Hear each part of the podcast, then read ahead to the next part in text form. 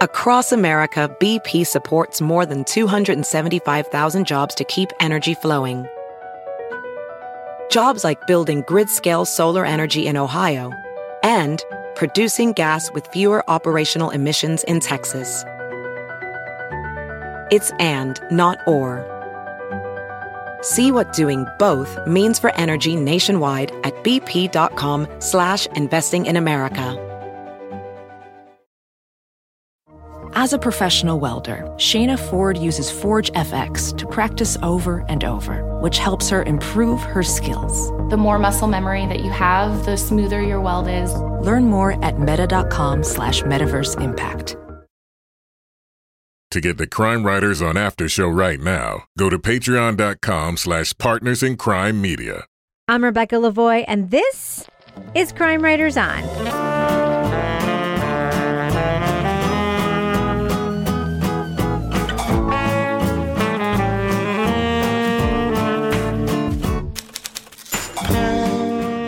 Crime Writers On is the original true crime review podcast that digs into true crime, pop culture, other podcasts. And on this episode, he terrorized the nation with rants about technology and bombs in the mail. 25 years later, what have we learned about Ted Kaczynski? We'll review the Apple original podcast, Project Unabomb. Joining me to get that done and more is true crime author, TV journalist, and host of the These Are Their Stories podcast, my husband and love of my life, Kevin Flynn. Hello, Kevin. Hello, Rebecca. Also with us is private investigator, certified pet detective, resident cat lady, and author of Dead on Deadline, my friend, Laura Bricker. Hello, Laura. Hello, Rebecca. And finally, our resident Doubting Thomas, author of the City Trilogy, host of the Strange Arrivals podcast, and our Patreon Deep Dive Book Club podcast, Toby Ball. Hello, Toby. Hey, Rebecca. So, Kevin, this is a Monday. That It this is a show Monday, Is, that yes, this show is dropping. Not everyone is listening to it on a Monday. We should Mhm. acknowledge that. Uh, what is coming up on our next podcast coming out next week? Well, next Monday, we are going to be talking about Only Murders in the Building. Oh, yeah. Season two. Yes. Out now on Hulu. By the way, uh, for those folks on Patreon, you're going to be able to watch us record that live. A little more information coming up uh, later in the show when we talk about the business. All right. So, are we going to have special guest Steve Martin on next week? Jessica? It's up to you, Rebecca. You and Toby have his ear on Twitter, not Yes. Kevin Flynn, Yes. not Laura Bricker. Yes. Toby, are we going to start our campaign to get Steve Martin to show up to our Zoom? Is that the Oh, yeah. Yep. All right. Well, we'll just have to send him that link. Well, he's got to join Patreon in order to get the link, Steve Uh, Martin. Well, I think Guys, that's good deal. Five bucks a month. You get almost 300 exclusive podcasts. We're not going to let Steve in for free? Fuck no. Steve? Steve's got the cheddar. He's Steve Martin. We're going to make Steve like, Yeah. ha- we're going to make Steve have to pay five bucks we a month. are. We are. In fact, if it's Steve Martin, I might say, I'm sorry, Steve, it's 50. No, he's got to do at least six. Okay. He's got gotta get do on at the least six. Richter scale. He's got to Yeah. get the Bricker scale stuff, too. I mean, we have all, we have other celebrities in there, so why shouldn't Steve be one of them, right? Stop Yeah. rocking the fucking boat, Rebecca.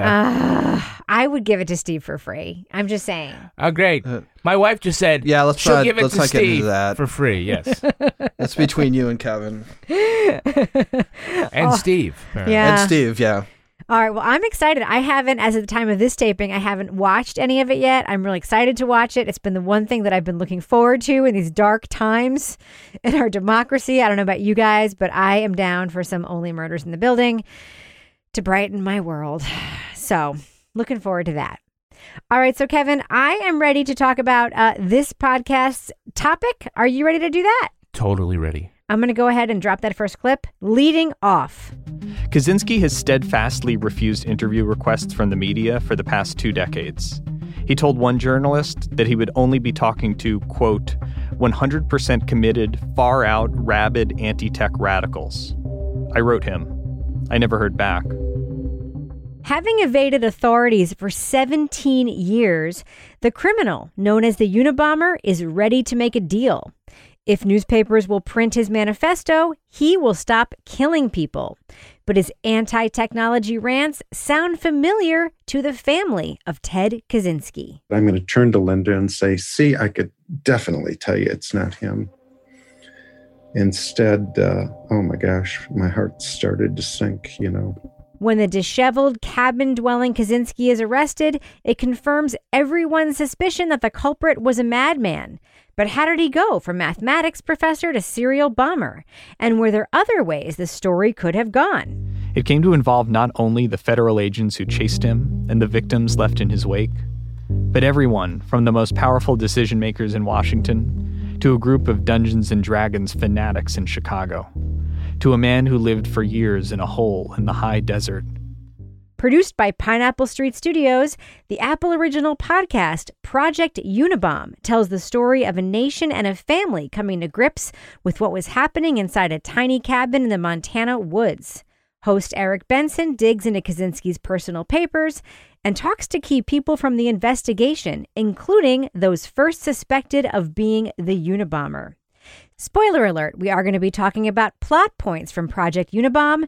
So if you want to remain spoiler free, go to the estimated time code in our show notes to hear our thumbs up or thumbs down reviews. So, Laura, this podcast is set up in a place uh, the story is set up in a place largely where I was not expecting it to be set up, which is the Washington Post newsroom.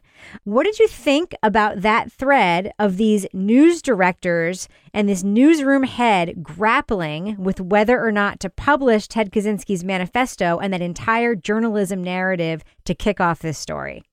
Well, you know me, I love any time that we get a behind the scenes look at a newsroom, at journalists at work, you know, having worked in a newsroom, I always like to hear how other newsrooms, obviously, I did not work at the Washington Post. I worked at a local group of newspapers here in New Hampshire, but I liked the contacts they set it up. Like, this is the guy who worked with Woodward and Bernstein. Like, he is somebody that has been in journalism for an extremely long time. And, you know, at the same time, now he's getting this phone call from, you know, somebody at like the head of the FBI or like the assistant to the head of the FBI to talk about this letter. So you you see sort of this struggle between journalism ethics and you know being independent and not beholden to anybody when publishing the story. At the same time though, you know as a journalist I'm thinking this letter is a story, but we're also being held hostage by it. So it's it's um a really I don't know, a very difficult decision and it's it's hard to know if you were in that person's shoes what you would have done um, because it is something that's definitely a pretty gray area when it comes to journalism. What I said to him and he said to me was, We're normally rivals on news stories. We cannot be rivals on this. We cannot let this guy play us off one against the other. Uh, we have to have a united response. One of the things that struck me, Toby, is that this is pre 9 11. And the FBI came and, first of all, they called, they alerted the Washington Post that they were going to be getting the manifesto. They came then and took it, the, the original copy, but then they brought back like a photocopy of it. And I was like, whoa, like, I don't think that the post 9 11 FBI necessarily would have done that. But then the FBI really like worked with them and seemed not confident and grappled with this decision internally and worked with the Washington Post and had meetings with them. And I was just really struck by the pre 9 11 FBI and how just different they felt and seemed compared to the post 9 11 FBI in terms of like confidence, in terms of like wherewithal. Because it seemed like post 9 11, the FBI is just like, hard line, black and white. We don't do this. We don't share information. We don't, you know what I mean? It just seemed like a more um, public friendly, journalism friendly, information friendly agency. You know what I mean? Yeah, I think it was uh, probably pretty narrow window in which this happened, where you go from like Hoover. you know so there was probably like a good like 30 years maybe where you could get the FBI to deal with the press in a way that was sort of open and and in some ways collaborative.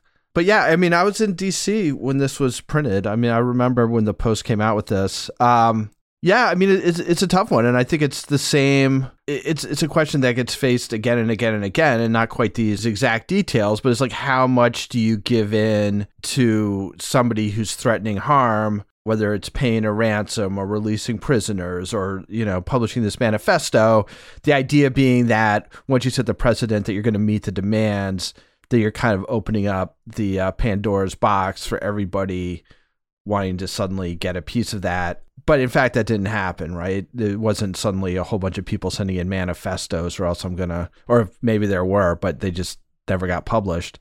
So, you know, in the end, it seems like it's the right decision. I mean, they talk about this a little bit.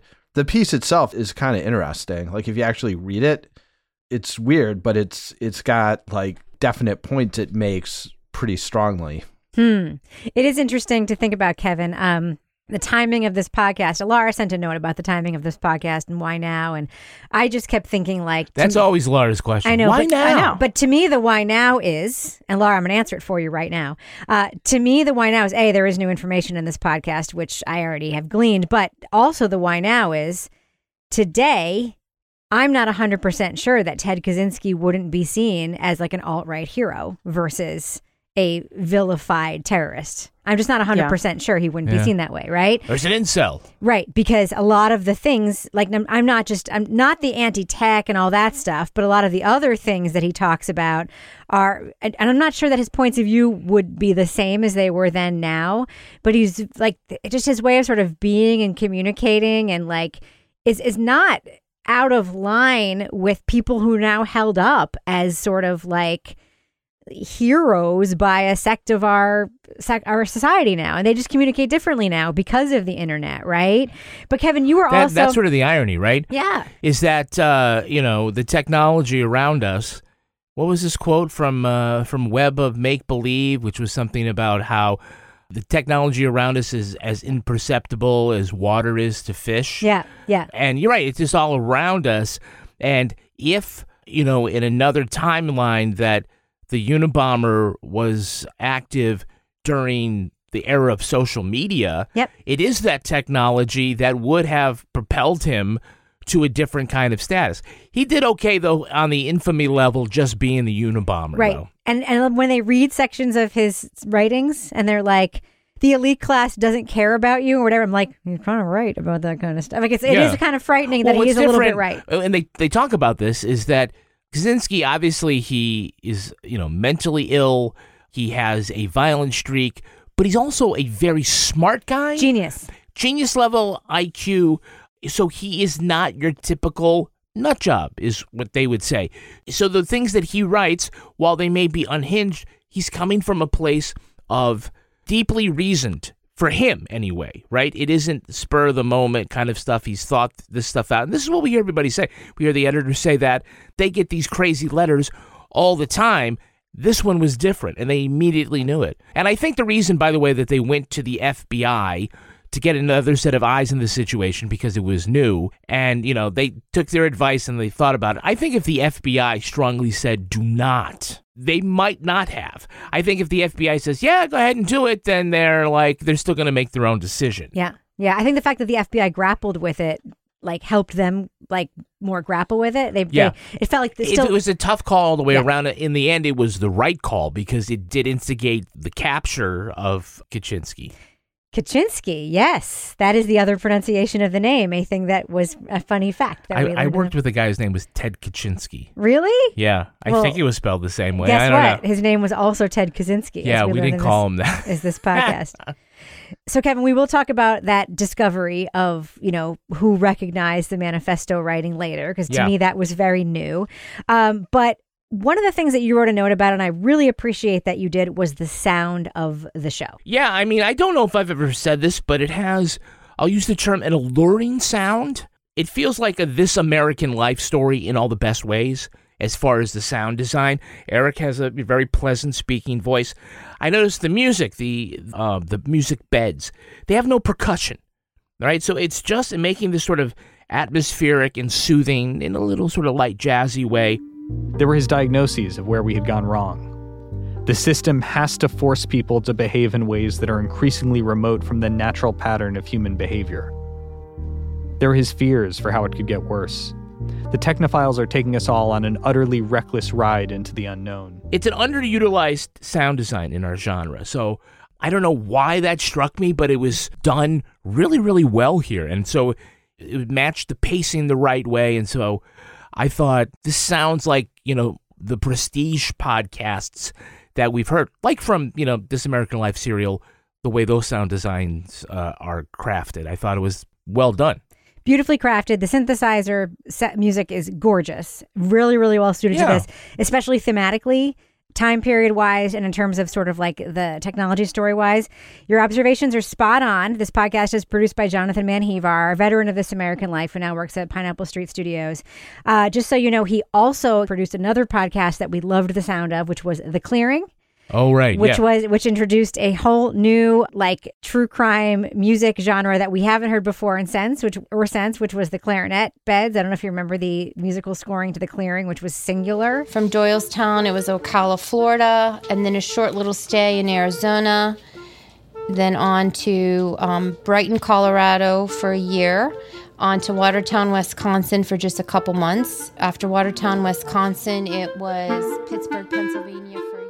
And also this podcast is reported and narrated by eric benson who co-reported my favorite podcast of last year suspect um, so he worked with matt I thought you were on going to say Suspect. manslaughter. No.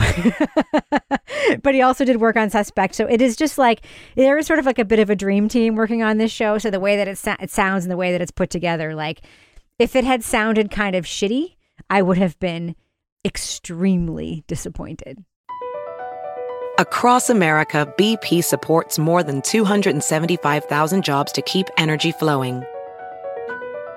Jobs like building grid scale solar energy in Ohio and producing gas with fewer operational emissions in Texas. It's and, not or. See what doing both means for energy nationwide at bp.com slash investing in America. Welding instructor Alex DeClaire knows VR training platforms like Forge FX help students master their skills. There's a big learning curve with welding. Virtual reality simulates that exact muscle memory that they need. Learn more at meta.com slash metaverse impact.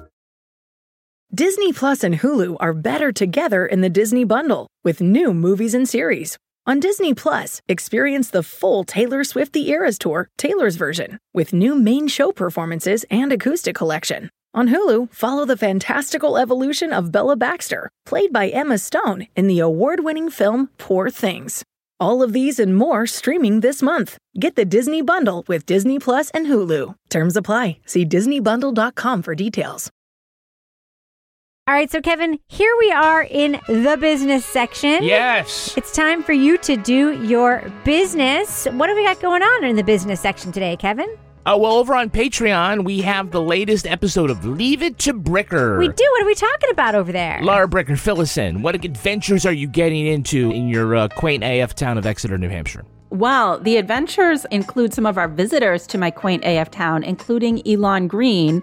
And Elon and I are going to talk about something kind of crazy that happened when he came to Exeter that may or may not have involved Rebecca's mother and her childhood. Uh, this is author Elon Green, author of Last Call. Yes, the great book. And uh, great. Well, if it involves Rebecca's mother, I'm sure it's not annoying. Wait, it doesn't involve my childhood, right? It involves my a story that my mother told, right? A story that your mother told that might have I know this one. originated in the area that you grew up Oh, on. it Long- totally did. It on totally Long did. Island, And this was a story that she told, and I should just can I just like preview it a little bit, Kevin? Sure. So it had to do with Elon Green's book, tangentially, and she sent me a wild text message about a murder that I then read to the whole table of people at the dinner prior to Elon Green's book event. And I was like, everybody, now that you're all assembled, let me read to you out loud this text message my mother sent me. And the whole table was gobsmacked. And then it became an entire thing. Did you chase my mom down and ask her about it, Laura? Oh yeah, we had a big conversation about it. Yeah. Oh, all right. We're just going to have to listen to the episode. I cannot wait to hear mm-hmm. that. See how that. 'cause I didn't ask my mom any follow up questions, so I can't wait to hear what you got out of it. Anyway, all right. So Kevin, what else have we got going on? Well, it's not too late to sign up for Patreon. Go to patreon.com slash partners in crime media. On Thursday, this Thursday at 8 o'clock Eastern, we are going to be doing a live show for our patrons. You'll be able to join us on Zoom. You'll see Toby and Laura and Rebecca and I. Me? We're going to be recording next week's show, and that's the show when we're talking about Only Murders in the Building Season 2. Maybe Steve Martin will join us. Oh, I'm sure. Probably not. I'm 100%. Seems likely. You know, I'll just DM him. He'll slide into my DMs. Slide it, yeah, I'm sure. And I'd be like, "Hey, Steve, want to come join us on our Zoom?" Yeah, that would be awesome. By the way, uh, just a reminder Steve Martin still does not follow me, but he does follow Toby Ball and Rebecca Lavoie. And Crime Writers On. Does he follow Crime Writers? On? Yes. Oh, okay. Well, that's fine. then I guess he's following He me. follows like 200 people, including Toby, me, and Crime Writers On. It's Yeah. wild. Still no Kevin Flynn though, but all right.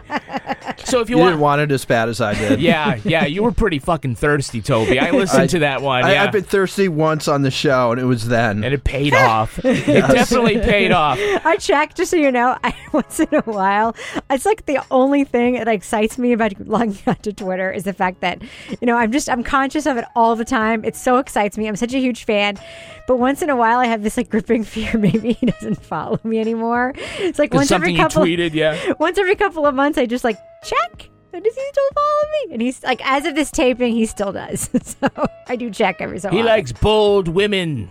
Oh, either that or he never checks his Twitter.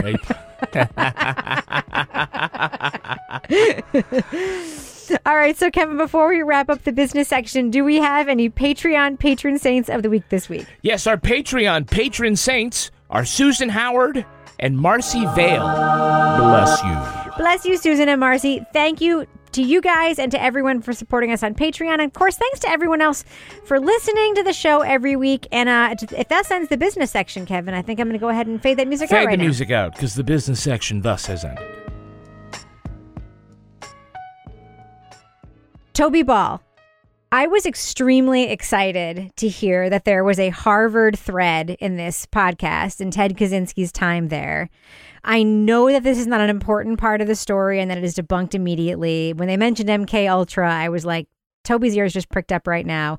But there's a mm-hmm. lot more going on there in terms of Ted Kaczynski's background, his education there, and the time at which a lot of these psychiatric issues that he was experiencing. I mean, I think it's pretty clear to us, uh, the contemporary listener, that he was experiencing some psychiatric issues, you know, from his teenage years forward at this time that he was at Harvard. And I was just thinking, like, what does Toby know about this time? What is he getting from this that I am not getting? Because he probably knows a whole lot about this context that I don't, I don't know about. So, can you just talk about what you were hearing there that was probably like beyond what I was hearing there in that part of the podcast? Sure. So I actually, um, the stuff about Harvard, I think, comes from this book called Harvard and the Unabomber, and it's by this guy Alston Chase.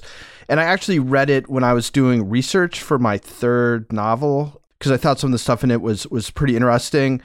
So I don't know if it was so much debunked. Ted Kaczynski definitely was involved. I guess you you hear a tape of it in this sort of experiment, which I you wouldn't be able to do now with human subjects protections, uh, by this guy Henry Murray.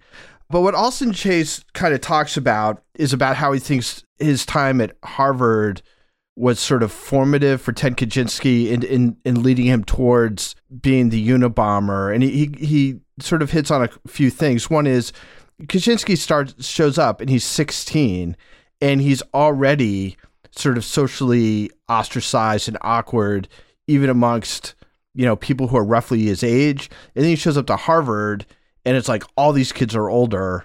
He's still odd and so he is absolutely isolated.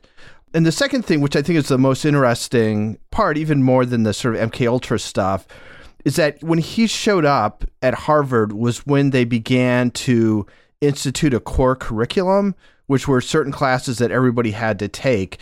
And according to Alston Chase in this book, he basically says that, you know, for somebody who was really paying attention, like two of the main themes that came out of this core curriculum were that technology is inherently causes alienation in people. Like people become alienated as as more technology is added to their lives. And then the second thing was technology is expanding and it's not going to stop. Like it's just going to hmm. continue going. So his sort of thesis is that this curriculum for somebody who is very smart and impressionable and was paying attention would lead to despair right? And so he thinks that's what Kaczynski left Harvard with was this just sort of deep dread about the future because of the expansion of technology and what it would mean for people. And and that's, you know, that's essentially what he writes about in his manifesto. on this uh, avoiding of, uh, of society or this uh, society is a, is a bad thing. Is that why you're trying to grow that beard? No. I mean, are you conforming Yes. with the nonconformist? No, I'm not conforming with the nonconformist. Well, all the- if I were all the conforming non- with the all the nonconformist, nonconformists if I were grow beards. conforming with a nonconformist, I mean, really, this isn't really a beard yet. You're darn right it's not. Isn't it quaint that you could have you could be filled with despair about the world because of technology instead of everything with, we're filled with despair about right now? But also, I mean, I listen to this and I'm like, isn't he very likely a paranoid schizophrenic? I mean, this just seems to be this like Both things can be true. I understand both things can be true, but there seems to be this very like I I mean, I'm thinking of the beautiful mind guy, John Nash, right? Paranoid schizophrenic. Uh genius paranoid schizophrenic. I'm thinking about all of the people who in the world have these IQs of 160 and above. And I'm not saying that everybody who's that smart is a paranoid schizophrenic, but there are like, you know, the there seems to be this like weird correlation between people who are hyper geniuses and uh, you know, like a, a locus between that and uh, early onset mental illness of some kind. Not causation, but that seems to be like a like a thing here. Where like, what's wrong with Ted? I'm like, he seems to be very mentally ill as well. And so, like, if that's part of the core curriculum, he left with that. Wasn't it more easily implanted because he probably suffers from some sort of mental illness? Yeah, I mean, I don't, I, you know, I read this book years ago, and I don't remember if he has like much of an opinion about uh, Kaczynski's like mental health. Although I think clearly there's there's something going on there. But I think what what he's saying is, you know, the philosophy that he came up with and the things that he was angry about were sort of a logical outshoot of what he was taught at Harvard. Yeah, yeah. But not everybody reacts to it that way. But you did get the feeling that he saw technology as this freaking snowball coming down a hill and he did not want any part of it. Yeah, yeah. Laura, a big part of the core of this podcast is the relationship between Ted and his brother David. They grew up in this relatively, it's portrayed as a relatively normal home in the suburbs of Chicago. They are both obviously very, very smart. Obviously, Ted is genius level smart. David is obviously just very, very smart. Also got into an Ivy League college, so no slouch himself. Um, idolizes his older brother in a way that on its face is just heartbreaking. You know, if Ted had turned out to be regular math professor, genius level math professor, it would still be sort of hard. I mean, if, if you have two sons like I do, um, it already like the idolization of an older brother by younger brother is on his face already sort of like sweet and heartbreaking on its own. But this is the really the core of the episodes we've listened to so far, especially when we know what ends up happening. What do you think of the way this relationship is portrayed, especially as Ted starts to go on the decline and David starts to really perceive it and in some ways follow him down those dark paths, even as he knows that there's something really wrong with Ted, as he puts it. Oh yeah. I thought this was interesting because you you do have that sibling dynamic, but you know, following along, you can see how this evolves. And I just thought it was really interesting how, you know, they buy this plot of land together in Montana. The two of them go out there. David travels there. He's going to build his own cabin. Ted doesn't let him do it. So then when David moves to Texas and you hear this description that he's living a simple life and living off the grid and the land or whatever, you're envisioning he's just like the Texas version of Ted Kaczynski. But this is where you start to see a shift in his approach to how he is living his life. Um, and he has like pink trim on the outside of his little off the grid thing, and he's got neat little rugs inside. And even though he has these kerosene lamps or whatever, you know, to go from this sort of evolution of we're going to live the same way to no, actually, I'm not going to live like that to then being like, wait a minute, this could be my brother that sent this manifesto, which, by the way, they didn't cover. I, I was reading a little more about that. Actually, it was Linda yes. who first noticed Yes. that it was um it, it was is Ted, not David, which I thought was also very interesting. That blew my mind. That's something I did not know. And I don't know if it has, I mean, the story that we've always heard is that it was his brother who turned him in. Linda apparently knew it from the many reports that had been published in the Washington Post and the New York Times that she was reading while she was in Paris. She was reading these snippets while they were posting these small excerpts of the manifesto, thinking, This sounds like Ted. This sounds like Ted. This sounds like Ted. And then when her husband landed there for vacation, was like, we need to talk. Not now. I'm tired. Takes a nap and was like, I think your brother is the Unabomber.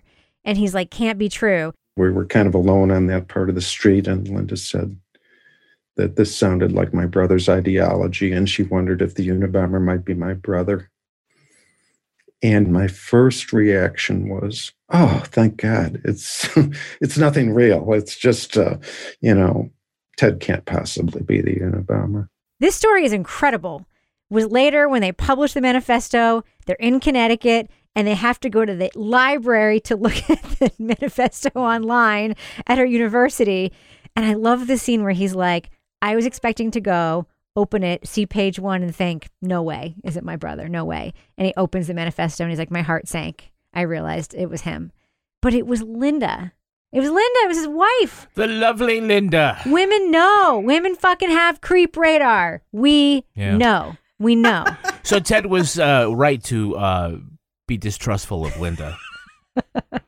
All right. I- But she, ironic. but she did get David out of Texas. I guess he's glamping, well, right? Yeah, she, You she know? made his cabin nice. She made his house nicer. But Toby, I mean that that thread was heart. I mean the day. I mean the David Ted thread is freaking heartbreaking, right? Yeah, I mean it's you know because you get the sense that David, you know, he had a little more traditional sort of approach to high school and stuff, where maybe he wasn't super popular, but he's into sports and. But they both, I mean, they're both very like he becomes fixated on this girl in his math class and basically forsakes all other women until how many decades later he gets back together with her. Uh, it's very odd but he kind of follows again it's like this little brother big brother thing where he follows them in these very bizarre ways of like living off the land to the point where he's almost doing it more extremely. But then once he gets some kind of normalcy in his life particularly with this woman you know the backlash from ted is so you know scathing and absolute that yeah i mean it, it, it's heartbreaking. And then it's also heartbreaking the fact that he has to make this decision to let you know the FBI know that I think I know who it is. I think it's my brother, and all that follows. I mean, it it, it is kind of you know it's it's a classic tragedy. So Kevin, we have to talk about episode three. Oh, uh, yeah, Hellfire Club, which I just kept thinking of. This of. is North Shore General. Yeah, this this Dungeons and Dragons Club on the North Shore of Chicago, Strategic Command North Shore something. Strategic Command or whatever Yeah. they were called. Where, by the way, one of the guys did have connections to two of the bombing victims. His mother worked at the college of one of them, and one of the other ones was a professor whose class had he had just dropped. So I do understand. Well, he was on the same package, right? The return right, it was address. the return address and the to address. Correct. Yeah, I agree. both. I agree that he could have been a strong suspect, which, you know, arguably Yeah, on true. paper, obviously, yeah. So that leads us to this group of Dungeons and Dragons guys. And then we have the guy Jeff, the loudmouth, who just like Jeff. won't stop talking. And then we have the other guy who to this day thinks that Jeff is the Unabomber. Thoughts? Yeah, Jeff's not the Unabomber. well, uh, I don't know. He's, he's pretty sure he is. you know, it is fun. Okay, by the way, we find out at the end on the list of 600 suspects, those guys were number one, two, three, four, five. It just, it's fucking amazing.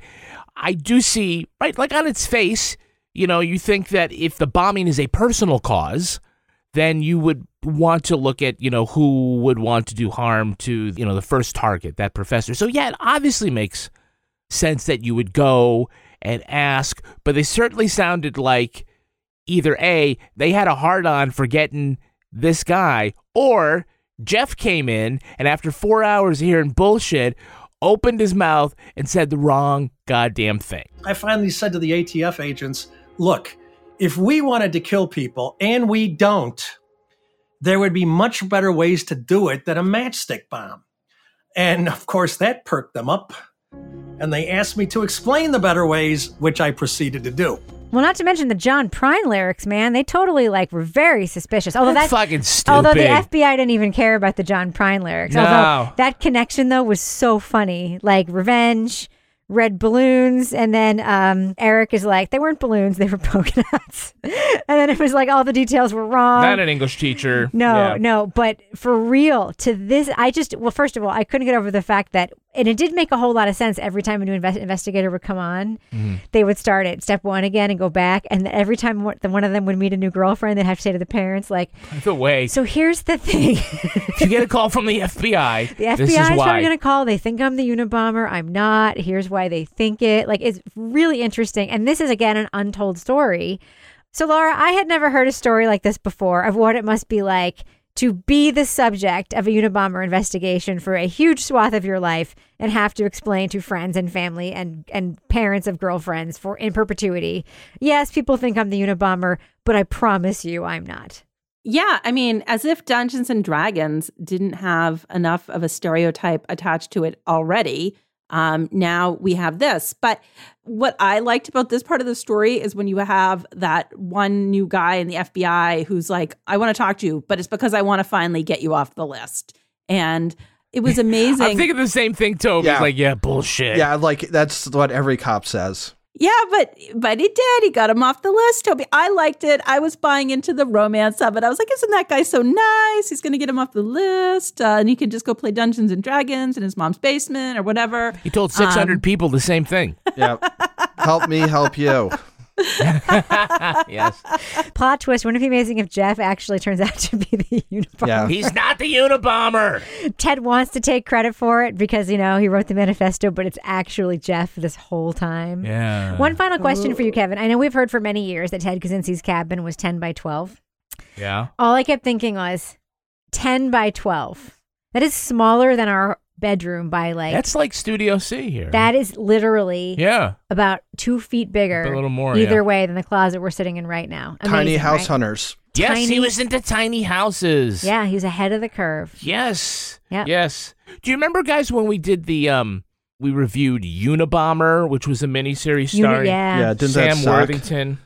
It did, but remember the gist of the story was that he was. I think it was, it was Fitz or something like that. He was a uh, like a linguistic profiler, something like no one's ever done, and so he like went into the manifesto and like uh, you know so like water or something stupid like that, and like realized I don't know he had some revelation about you know that he could profile based on the language, Yep. and no one ever did it, Yeah. and that's how they captured the Unabomber, and it wasn't Nope. the thing. It's like no. It was Linda. It was still it was still the story that we heard that it was the brother. You know, it's it even and said, more yeah.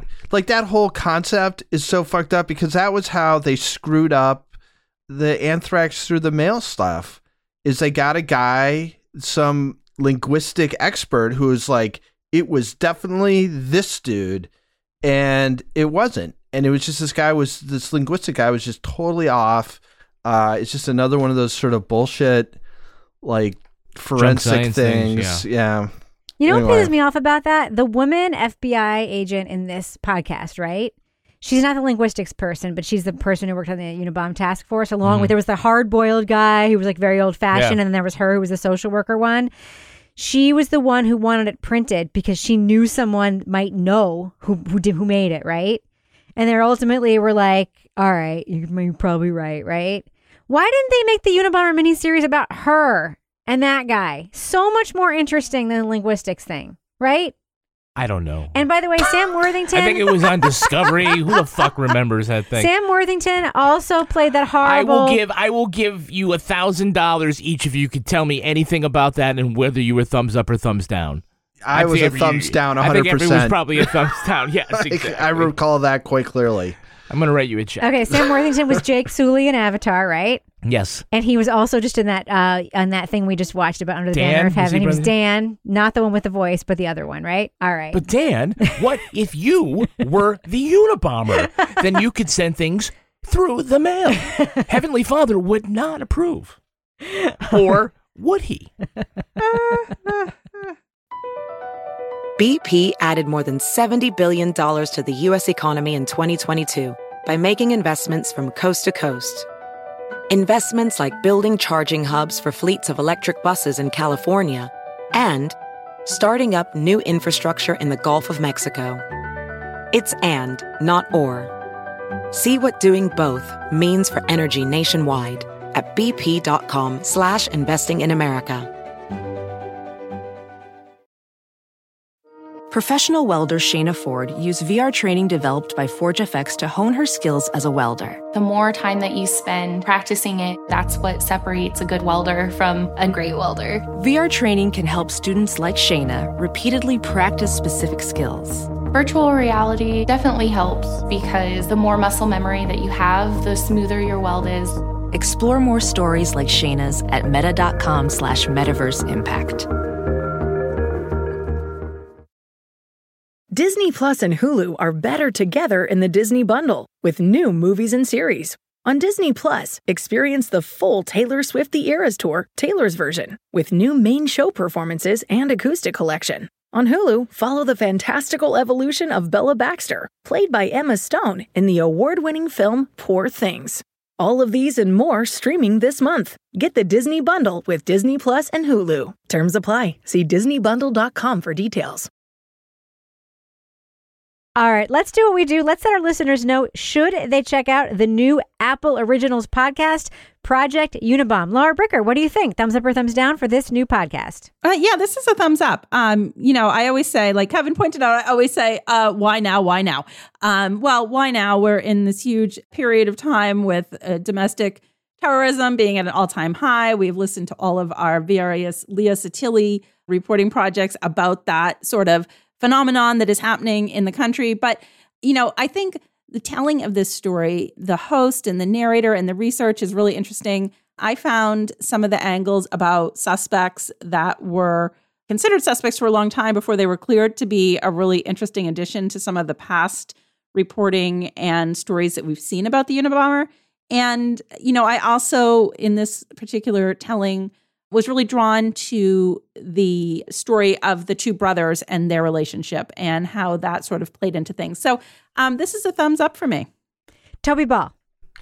Yeah, so I'm a thumbs up. First of all, I, I think it's obviously really well done. This is actually something I knew a fair amount about, so there wasn't it wasn't like a nonstop parade of surprises, but they do uh, break some new ground a couple of things that kind of stuck out to me was you know they they are kind of walking this thin line between because you know enough of that stuff is out there that they have to both you know have enough of that story so that people who don't know the Unabomber story are engaged and know what's going on. And at the same time they have to have new stuff right? So that people such as myself who know the story pretty well have a reason to listen beyond just sort of the general excellence of, of what they're doing. And and they do that, and it's uh, it's episode three about alternative subjects, and then sort of focusing on the brother. At times, it felt like we were getting a little far away from the core piece of Ted Kaczynski being the Unabomber. Uh, spoiler alert, I guess. But literally no spoilers. Yeah, that's true. this happened um, 25 years ago. Well, it might be this guy um, but oh, no uh, spoiler. Yeah, sorry. I'll beep that out. I'll beep that out. It's fine. um, so that's really just a quibble, and it's not something. If I wasn't reviewing it on a on a podcast, I probably would just completely ignore because the storytelling is really good. I, I found myself fully engaged the whole time, even in stuff I already kind of knew um, I just the quality of of the uh, podcast is, is really high. So, big thumbs up. Kevin Flynn. Yeah, I'm a thumbs up. This is excellent. I think if I had a quibble, it might be that we might have a little too much of David uh, talk in you know Ted's childhood. But that is a super quibble. I thought this was excellent. We didn't even talk about the idea that there is a library yes. that houses all of Ted Kaczynski's bullshit. Yay, librarians! I think I'm going to do. I'm going to offer all of my stuff to my, all my completed works to some library. And is it bullshit? That's the question, right? Well, I think the more bullshit, the more the library but that's the question. That's a big question. I think it's interesting. So this is very well done. I thought the sound design was great. The reporting is excellent. You do get some new things. So whether you you, you remember a lot about the Unabomber case or you're coming to it uh, with fresh eyes and ears, I think you'll have something here. I'm really looking forward to getting to the uh, the end of this series and uh, you know, sort of saying what is I don't want to put it this way, but you know, sort of what the point is. We're hearing this stuff. I feel like it's leading to some kind of I don't want to say a conclusion. That means an ending, but an idea about sort of what all this means. A, I guess a a bigger picture or what are the stakes? I don't know exactly. Did uh, you say what are the stakes? What are the stakes here? Answer that stupid question. Anyway, I think I think it's great, and uh, more podcasts should be like this. Yeah. Uh, uh, what Kevin's stupid question? What are the stakes aside? That's I- it. That's an inside baseball. No, Hey, it's not. It's the stupidest question about narrative ever. What are the stakes? Uh, but no, yes, I agree with everything you said, Kevin. Um, Eric Benson is does a great job here, and yes, we did neglect to talk about the incredible fact that this all starts in a library with like a ton of boxes of stuff that includes copies of letters such as. Mom, stop sending me smoked oysters. For God's sakes, Ted, why did you make a copy of that goddamn letter? Um, real Because he didn't like photocopiers. Real question. Why would you copy that letter? Anyway, um, uh, I really love this podcast. This is my favorite kind of podcast because, well, first of all, it's the kind I go into with high expectations, and I'm honestly terrified that I'm not going to like it because it's like, I know the people who made it, it's made maybe people that I have made great stuff, and I'm like, what if it sucks? But also, it's the same thing that I know something about. So I'm like, what could I possibly get out of it? Uh, and of course, episode one, I already get stuff. And episode two, I get more stuff. And episode three was freaking great. And then, of course, episode four ends up being like super heartbreaking. So there's a lot of, um, aside from information here, there's a lot of emotional depth here, which I was not expecting. The sound design is perfect. The music is surprising and perfect. I'm I'm really loving Project Unabomb. I'm definitely going to listen to the rest of the series, even though we have finished reviewing uh, our job here. So yeah, huge thumbs up for me for this podcast, and I cannot wait to listen to the rest of it. Now it's time for my favorite part of our podcast, a little something I like to call the crime, of, the week. the week. See if this one passes the sniff test. Researchers say people who share the same smell are more likely to become friends. Other mammals sniff one another to determine friend or foe. Why not humans? Researchers assembled two dozen same sex, non romantic friends who described themselves as having hit it off immediately. They made the friends and others in a control group wear t shirts that were put in bags and measured with a device called an electronic nose. They later did the smell test with a human. Both the machine and the person could identify which pairs were friends and which were strangers. To test whether the smell was a predictor of friendship, researchers had strangers sit close, not speak, and do one of those mirror games. Later, they asked which of the participants they felt the most chemistry with and those they didn't. Based on their smells, the electric nose predicted who would click and who wouldn't almost three quarters of the time. Unlike animals who rely on sense, humans rely on language and reason to distinguish friends from foes. But next time you say goodbye to your buds, tell them, smell ya later. So, panel, your nose knows. Please describe the smell of your best friend. Lauren Bricker, what do you think? Uh, tuna fish. Ew! Oh. It's my cat. Yeah. It's my cat. Now I get it. Now I get it. Tony Ball, I was like, I I've hung out with some of Laura's friends, and I was like, do any of them smell like tuna fish? That's I don't really think they do. strange. All right. Toby Ball, what do you think? What does your best friend smell like? Uh, I I think alcohol infused sweat. Kevin Flynn, what do you think? Fart burps. Yeah, I gotta say that's pretty much accurate. Mine, jumpsuits from eBay. Oh. All right, that's gonna do it for us. But before we go, Lauren Bricker, do we have a cat of the week this week? We do have a cat of the week this week. This is a true, crime, cat of the week update. Wow, I'm gonna add some echo to that. Good job, Laura Didn't see that coming. Wow.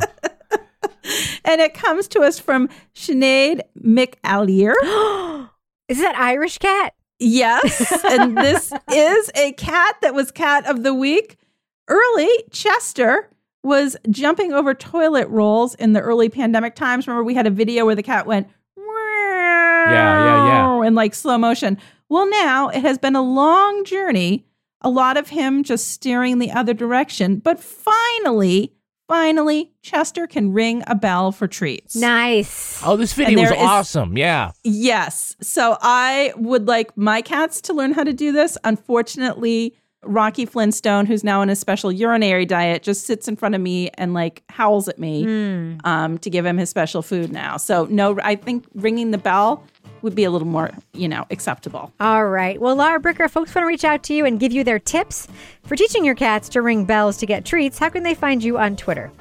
Uh, they can find me at Lauren Bricker. And of course, you can submit your cat of the week or any kind of pet to be cat of the week to us. It doesn't have to be a cat at crimewriterson at gmail.com or submit them to us on Facebook at any of our groups. We will accept them anywhere. Uh, Toby Ball, folks want to reach out to you and say, I would like to meet your friends who smell like alcohol infused sweat. How can they find you on Twitter? At Toby Ball NH. Kevin Flynn, how about you? How can you be found on the internet? I'm at Kevin P. Flynn. And if you want to follow me on Twitter or Instagram, you can find me at Reb Lavoie. Follow the show at Crime Writers On and join our incredible community in our really, really rad Crime Writers On Facebook group. Just go to Facebook, search for Crime Writers On our podcast, and then hit join the group. Answer a couple questions. If you're not a jerk, we will let you in. A lot of people still entering. Yeah, it's fantastic. We More got than everybody, ever. but no, the more people keep coming. Come on in. Support the show at patreon.com slash partners in crime media. You'll get all the extra stuff we have back there. It is great. Our theme song was composed and performed by Ty Gibbons. Our line editor is the rad Olivia Burdett. The executive producer of this show is Kevin Flynn. This podcast was recorded in the Yoga Loft above the Bodega in Bay St. Louis, Mississippi studio, otherwise known as Studio C, the closet in our New Hampshire basement, where we ask you not to send smoked oysters and only nuts, dried fruit, and cheese. Mhm. On behalf of all the crime writers, thanks so much for listening. We will catch you Later. I'm experimenting with all the um you know the cans that you can buy in the grocery store, they're max 5% like the seltzers? Yeah.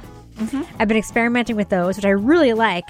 Yes. Yesterday I went to the liquor store with Teddy and he was like, "You should try some of these like high test cans, mom, that are like Yeah. 12%."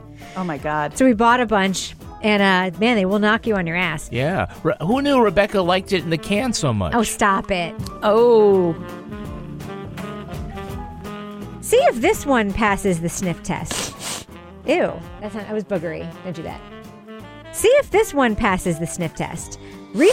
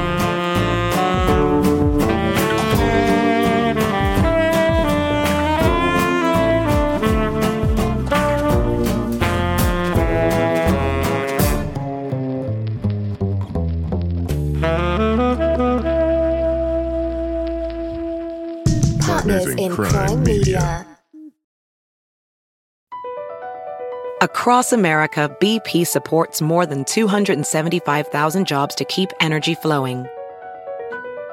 Jobs like building grid scale solar energy in Ohio and producing gas with fewer operational emissions in Texas.